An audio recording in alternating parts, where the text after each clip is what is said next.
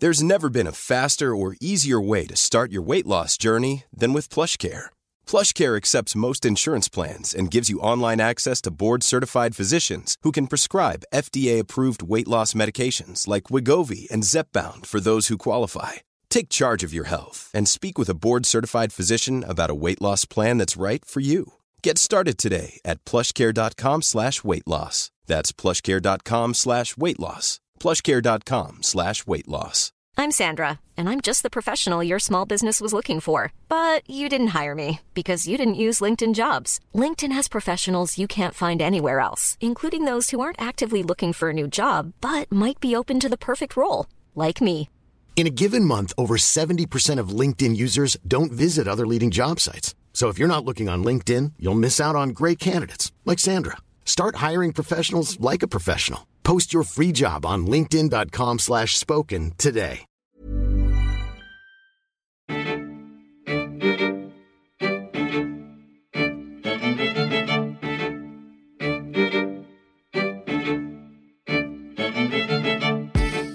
Hello and welcome to Cool Canadian History.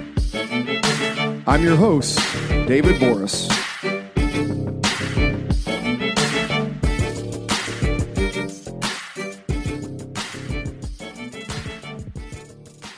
In a remote corner on the west coast of Vancouver Island, British Columbia, known as Hesquiat Bay, sits a once abandoned, rundown property.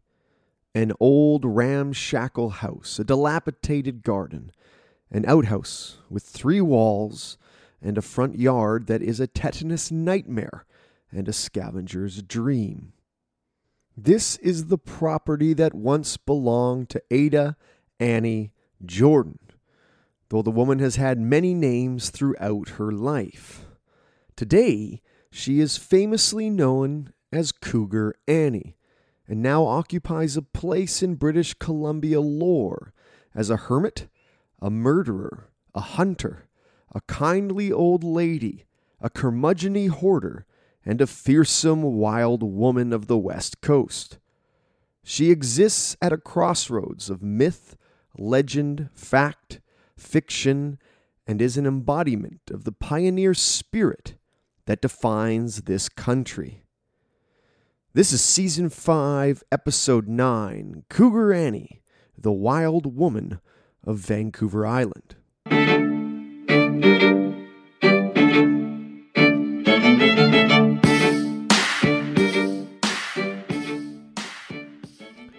This week, I am going to recommend a work of fiction Broken Ground by Jack Hodgins.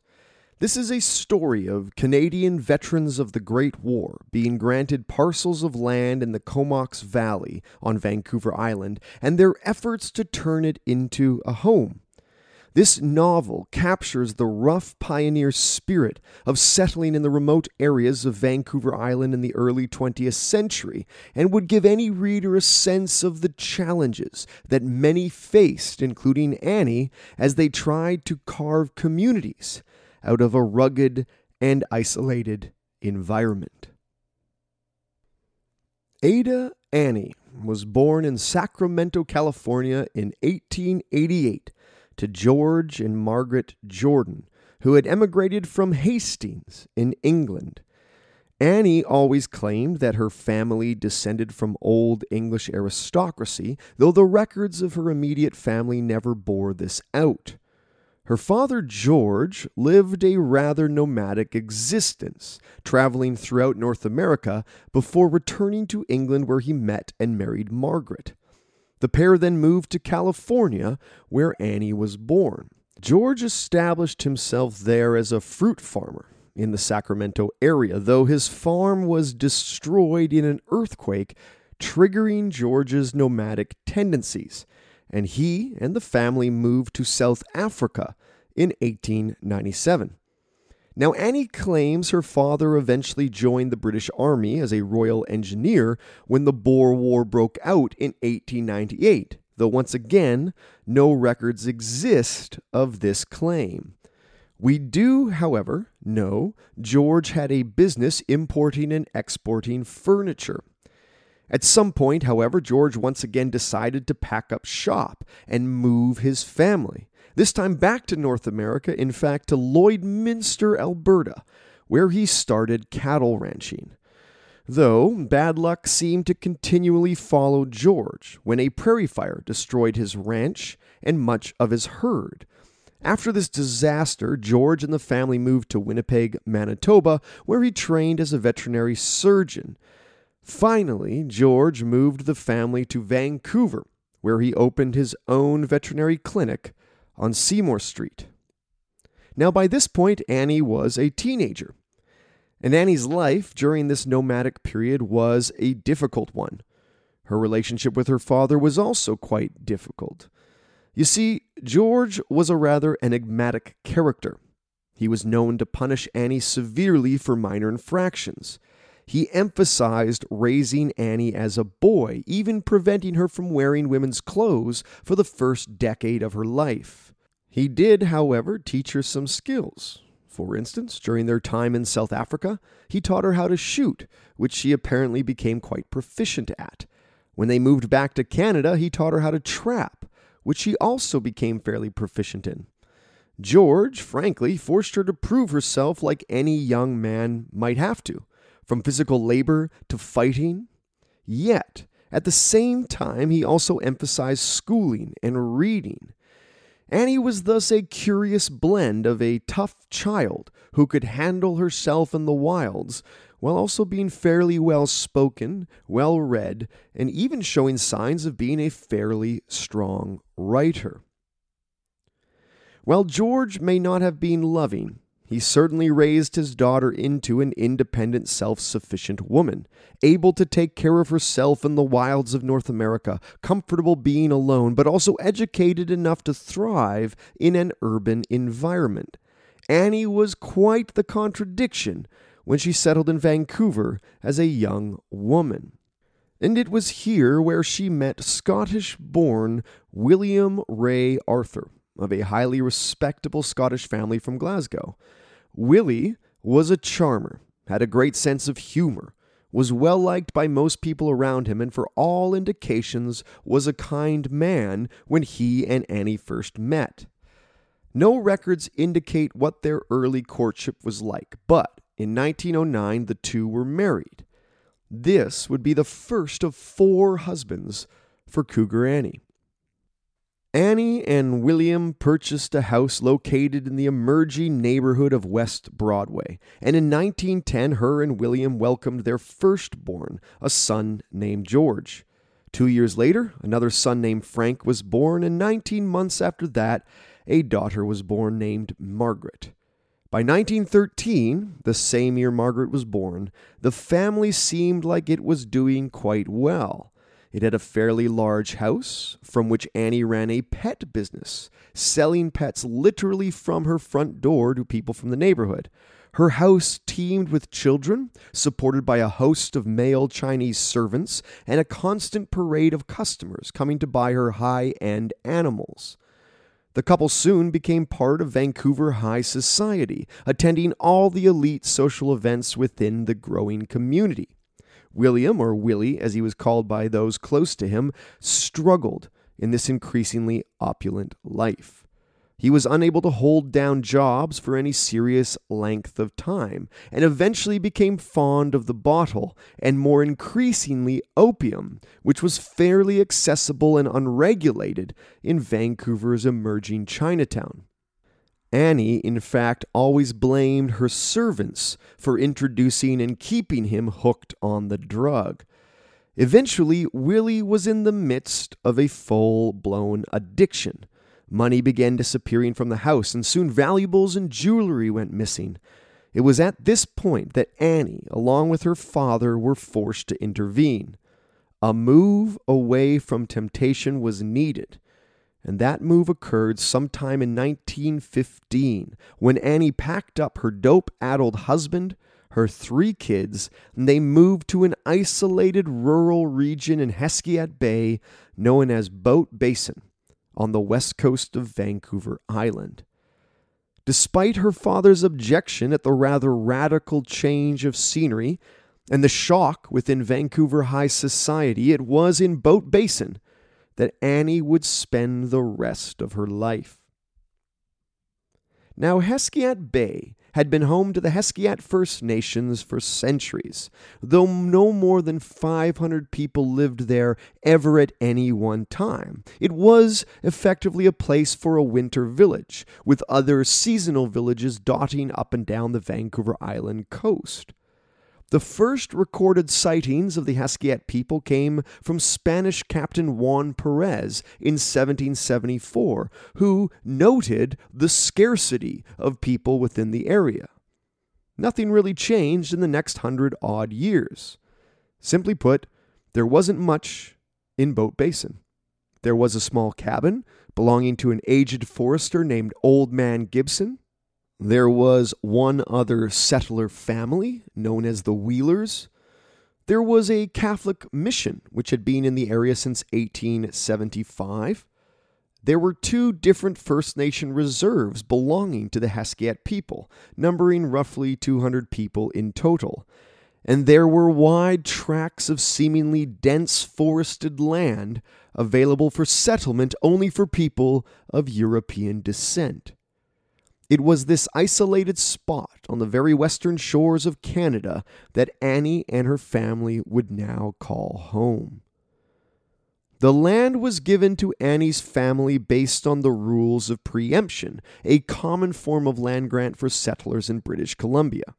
Effectively, settlers were given the land for quote unquote free, granted that they would cultivate it, settle it permanently, and then improve it and the surrounding vicinity. This was a way by which the government promoted the establishment of functioning farming communities throughout remote areas of the province.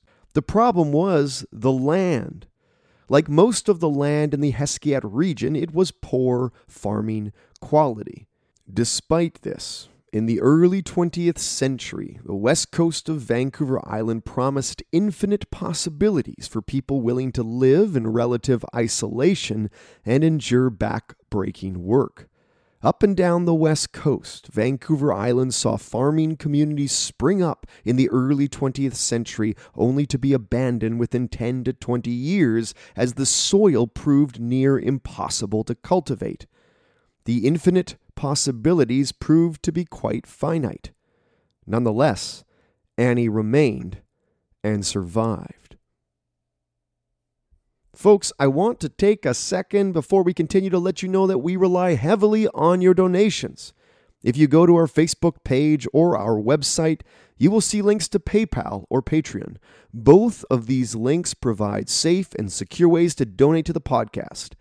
PayPal gives you the option to donate one time well, Patreon allows you to set up regular preset donations. So if you want to donate two bucks for every episode we publish, well, Patreon allows you to set that up. We survive heavily on your donations, and every dollar donated is extremely helpful in allowing us to continue to bring you this history program. As well, on our Facebook page and on Apple Podcasts, you can leave us a rating and a comment. We love to hear from you, so please don't be shy and thank you to everyone who has donated. We could not keep doing this without your support. Now back to the regularly scheduled program. The early years in Boat Basin were tough for the family. We're talking about a well to do, urban socialite family that now had to revert to roughing it in the bush just to survive. And even with Annie's bush skills, she openly admitted how tough these early years were.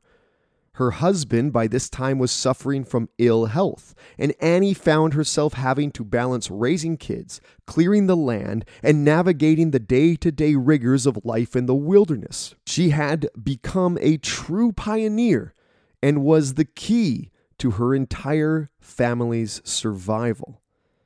Incredibly, through all this, between 1915 and 1931, she bore eight more children. Eight more. All of these were born in Boat Basin. The ones that survived, five in all, were Isabel, Rosina, Helen, Thomas, and Lawrence. Three others sadly died in childbirth. The idea of having children in such a remote location is incredible to our modern sensibilities. When Annie was in labor, the local Catholic priest and an indigenous midwife had to paddle over from their respective homes to aid in the childbirth. But with an army of children, Annie found creative ways to ensure they stayed safe while she performed the necessary labor on the land. She would, for instance, tie the babies to a high chair put the younger ones in a large fenced in playpen, and then lock the older ones in the house while she went out to take care of whatever needed taking care of. Once each kid was old enough to help out, they were put to work. Perhaps most demanding was clear cutting. It would take two people all day to cut down one of the large cedars or fir trees that covered Annie's land. After the tree had been felled, it had to be cut up into firewood, and then came the most difficult part the removal of the stump from the earth. This was back breaking and at times near impossible work. It was common for Annie to hire men from the local reserve to perform this part of the clear cutting process. Though it would take a long while, Annie was only ever able to clear seven acres of her near 120. What is rather a strange testament to the unequal laws at the time is even though Annie had directed and participated in most of the clearing of the land that was granted to the family, everything was in her husband's name. Nonetheless, it was Annie who had carved out a piece of home for her family, including an ever growing garden that soon became the wonder of the region. The land was finally formally granted to the Ray Arthur family in 1923. Yet, along with the report granting land ownership, came a more damning report that of child neglect. You see, by this point, rumors had spread up and down the coast of a wild woman, her feeble husband, and her animal like children all living in a state of near destitution and savagery. None of the children had received any schooling, and even fishermen were said to avoid Boat Basin for fear of Annie's brood. The children were known to go barefoot, eschew hygiene, and reports came out that sometimes they weren't even being fed appropriate meals. In fact, interviews with two of the younger children later in life revealed that they would go days eating only porridge. One story relates that a local First Nations man found Annie with a baby on her hip and a toddler at her side attempting to hunt wild cattle that roamed the island. The young man took pity on Annie and her children and brought them into his reserve to be fed. Access to medical care was obviously limited, Another story told of Annie having to carry her second youngest, who at the time was very sick, on her back while she hiked to the nearest medical post. This was an overnight journey, and Annie and her sickly child had to spend the night in a cave. In 1923, the government acted and her three eldest were taken away to a reform school back in Vancouver, while government agents began to keep an eye on the Ray Arthur family, heavily doubting that Annie could adequately care for the remaining children. Because of the isolation in Boat Basin, Annie rarely saw any of the children once they were removed. In order to avoid the same fate for her children still in Boat Basin, she began to take their education and their hygiene and their health far more seriously. Many of us have those stubborn pounds that seem impossible to lose, no matter how good we eat or how hard we work out. My solution is PlushCare. PlushCare is a leading telehealth provider with doctors who are there for you day and night to partner with you in your weight loss journey. They can prescribe FDA-approved weight loss medications like Wegovy and Zepbound for those who qualify. Plus, they accept most insurance plans. To get started, visit plushcare.com slash weight loss. That's plushcare.com slash weight loss. By 1923, Annie and her husband had built themselves a much larger home from which Annie ran a small convenience store. This store became particularly notorious for the poor quality of eggs Annie sold her customers, as Annie preferred getting rid of the much older stock whenever possible, even if that older stock was really, really old. Though it also became well known, however, for fresh produce, which came from the massive garden she had built and maintained since her arrival almost as popular as the produce, in fact, probably a bit more popular, was her vanilla and lemon extract, which was effectively vanilla and lemon alcohol, popular for many in Hesquiat in need of an aromatic buzz. Most of the goods she sold in the store, both for personal use and for private use, came from Victoria via the steamer Prince Maquinna, which regularly sailed from Victoria to Hesquiat. When the Maquinna ceased its service run in the early 1950s, Annie had to rely more and more on friends as well as her adult children to regularly bring in supplies. Annie's store was unusual in that there were no set prices. She would charge people depending on how she felt about them. It was well known, for instance, that newcomers would often get the best deals, while Annie frequently overcharged her indigenous customers. Annie seemed to have had a personal dislike for her First Nation neighbors, even though she relied on them for her own survival. This was easily a reflection of the contradictory prejudices held by people of European descent during this period. In 1936, Annie was able to convince local bureaucrats to allow her to set up a post office in Boat Basin. She was named postmaster for the small community, at this time numbering no more than 60 people, and turned one of the rooms in her house, already containing a convenience store, mind you, into a post office. Now, this was not done out of a deep seated sense of altruism and love of community, but because the postmaster could earn a monthly salary from the government. This also allowed Annie to run a successful flower seed business from her home, which was effectively a mail order seed business. Annie herself could not physically deliver the mail to the community, so she hired a local First Nations man to do so. He worked as the postman for the region for nearly four decades. When Annie grew too old to act as postmaster, she passed it to her son Tommy, who took over in 1970. He was acting postmaster until he too left Boat Basin in the mid 1980s, at which point the post office was officially closed down.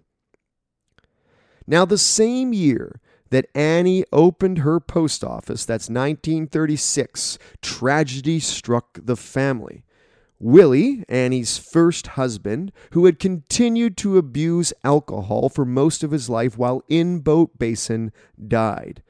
Accidental drowning was the official cause. He had fallen out of his boat at some point during the evening, and his body was found shortly thereafter. Willie was thus buried in a plot in Annie's growing garden.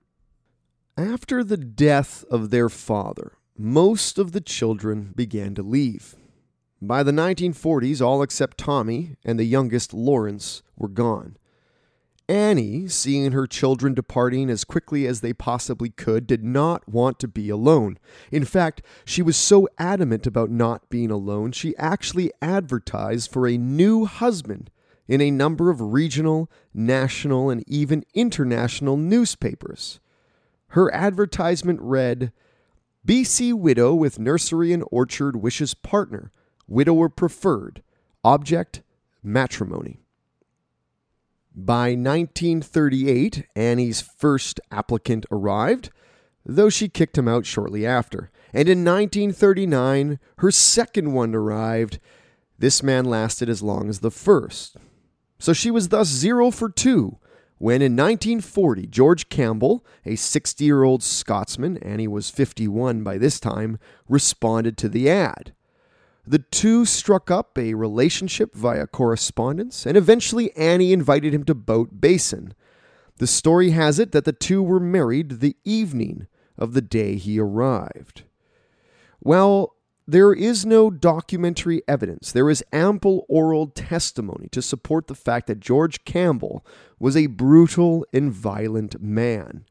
It was commonly understood throughout Boat Basin that George would often beat and terrorize Annie and any of her children that came to visit.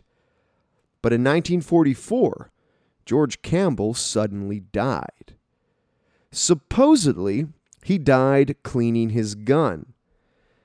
Annie's story of George's death has been told in different ways over the years, but it always came back to him shooting himself. By the time the doctor had arrived on the scene, George had been dead for hours. No investigation followed. Decades later, though, Annie openly admitted that she in fact killed George during one of his rages. The story goes that George went to attack her and she shot him in the leg, severing an artery. To this day, there is no proof, though many who knew Annie admit that it would not be out of her character to shoot anyone who crossed her one too many times. Incredibly, Annie was not going to stay single for long. Even during her marriage to George, she had been in frequent contact with numerous other suitors who had seen her advertisement in the newspaper. One of these was Esau Arnold from Saskatchewan. Within two months of George's death slash murder slash accident, Esau received a letter from Annie inviting him out. He arrived in 1945. They married in 1947. The same year that Annie married her third husband, tragedy struck again when her youngest child, Lawrence, at the time 19 years of age, died when he drowned while canoeing in rough weather. And while this is generally accepted as fact, there is a far more scandalous tale that exists in Boat Basin. It was said Lawrence was courting a young woman in a nearby Hesquiat community Another young man was supposedly jealous of Lawrence's relationship, and it was said this young man pulled the drainage plug on Lawrence's canoe, causing it to sink while Lawrence rowed home. Rather fitting, however, is that this young man, supposedly responsible for Lawrence's death, was later killed and eaten by a cougar. In a further ironic twist, it was said that Annie hunted and killed this very cougar, and when she cut it open, there were traces of fabric and buttons from that young man's coat. Now, by this point, Tommy had moved off the property, and it was now just Annie and Esau. However, even that wouldn't last long. In 1954, a tree collapsed onto Esau's leg Due to the lack of immediate medical help, gangrene set in, and by the time Esau arrived at a hospital, his leg was beyond saving. As his body struggled to heal, Esau had a heart attack and died. At the start of 1955, Annie was 60 years of age, once again a widower, and was all alone on her property. Thus, in March 1955, a familiar advertisement went out to newspapers across Canada. BC widow with nursery and orchard wishes partner. Widower around 60 preferred. Object matrimony. Several different men answered the ad over the next few years, with Annie finally choosing one and thus marrying her fourth husband in 1961, a man named George Lawson. Lawson was a bad husband. He drank hard, he hit Annie, he stole from her, he was convinced she was rich, so constantly wanted money from her. Eventually, Annie chased him off at gunpoint. By 1967, Annie entertained another man, Robert Culver, whom had enjoyed a long-time correspondence with Annie. But the isolation and difficult living of the region took a toll on Robert, and he left in 1972. So before we continue, let's get to the root of the nickname Cougar Annie. You see, to protect her garden, her goats, her chickens, etc., Annie decided to be proactive. Cougars were the big problem, especially to her goats.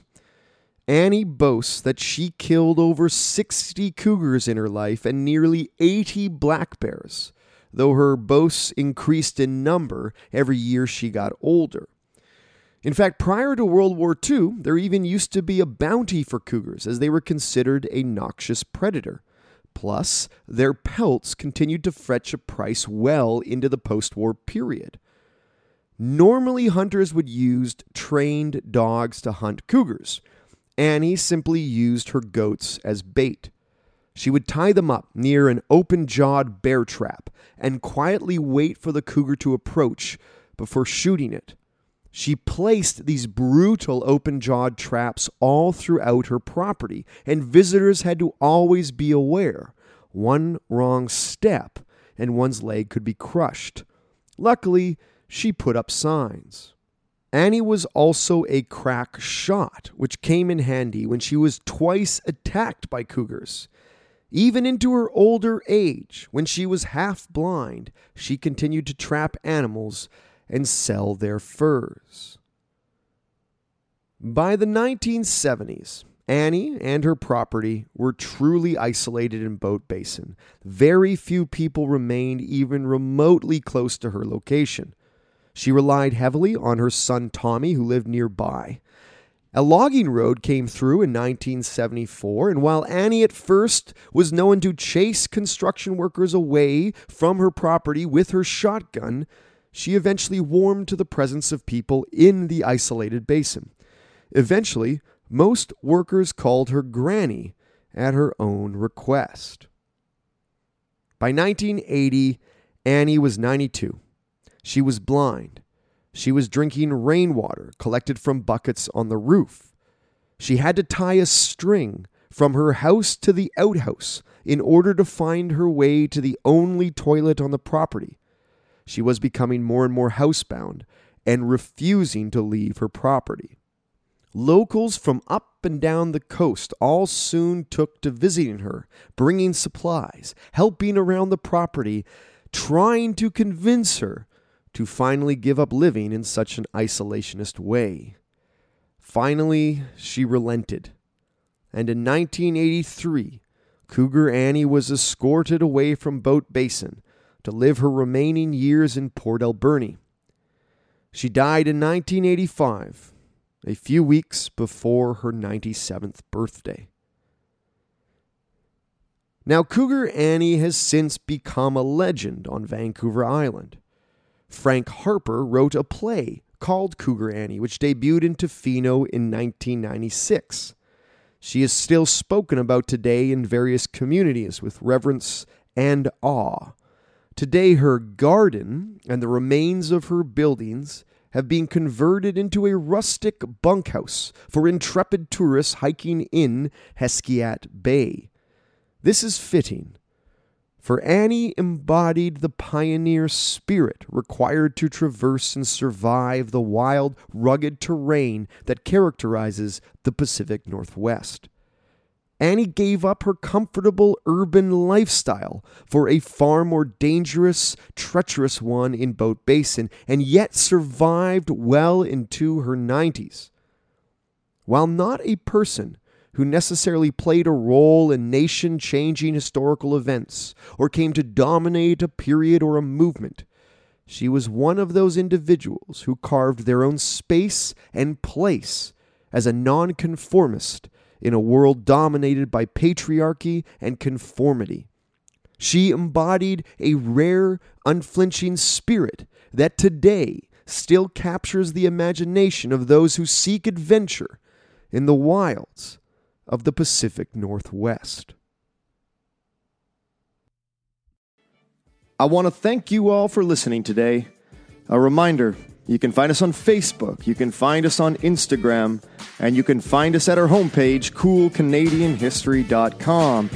And you can find me on Twitter at Doc Borys, that's at D O C B O R Y S. Thank you for tuning in and stay cool.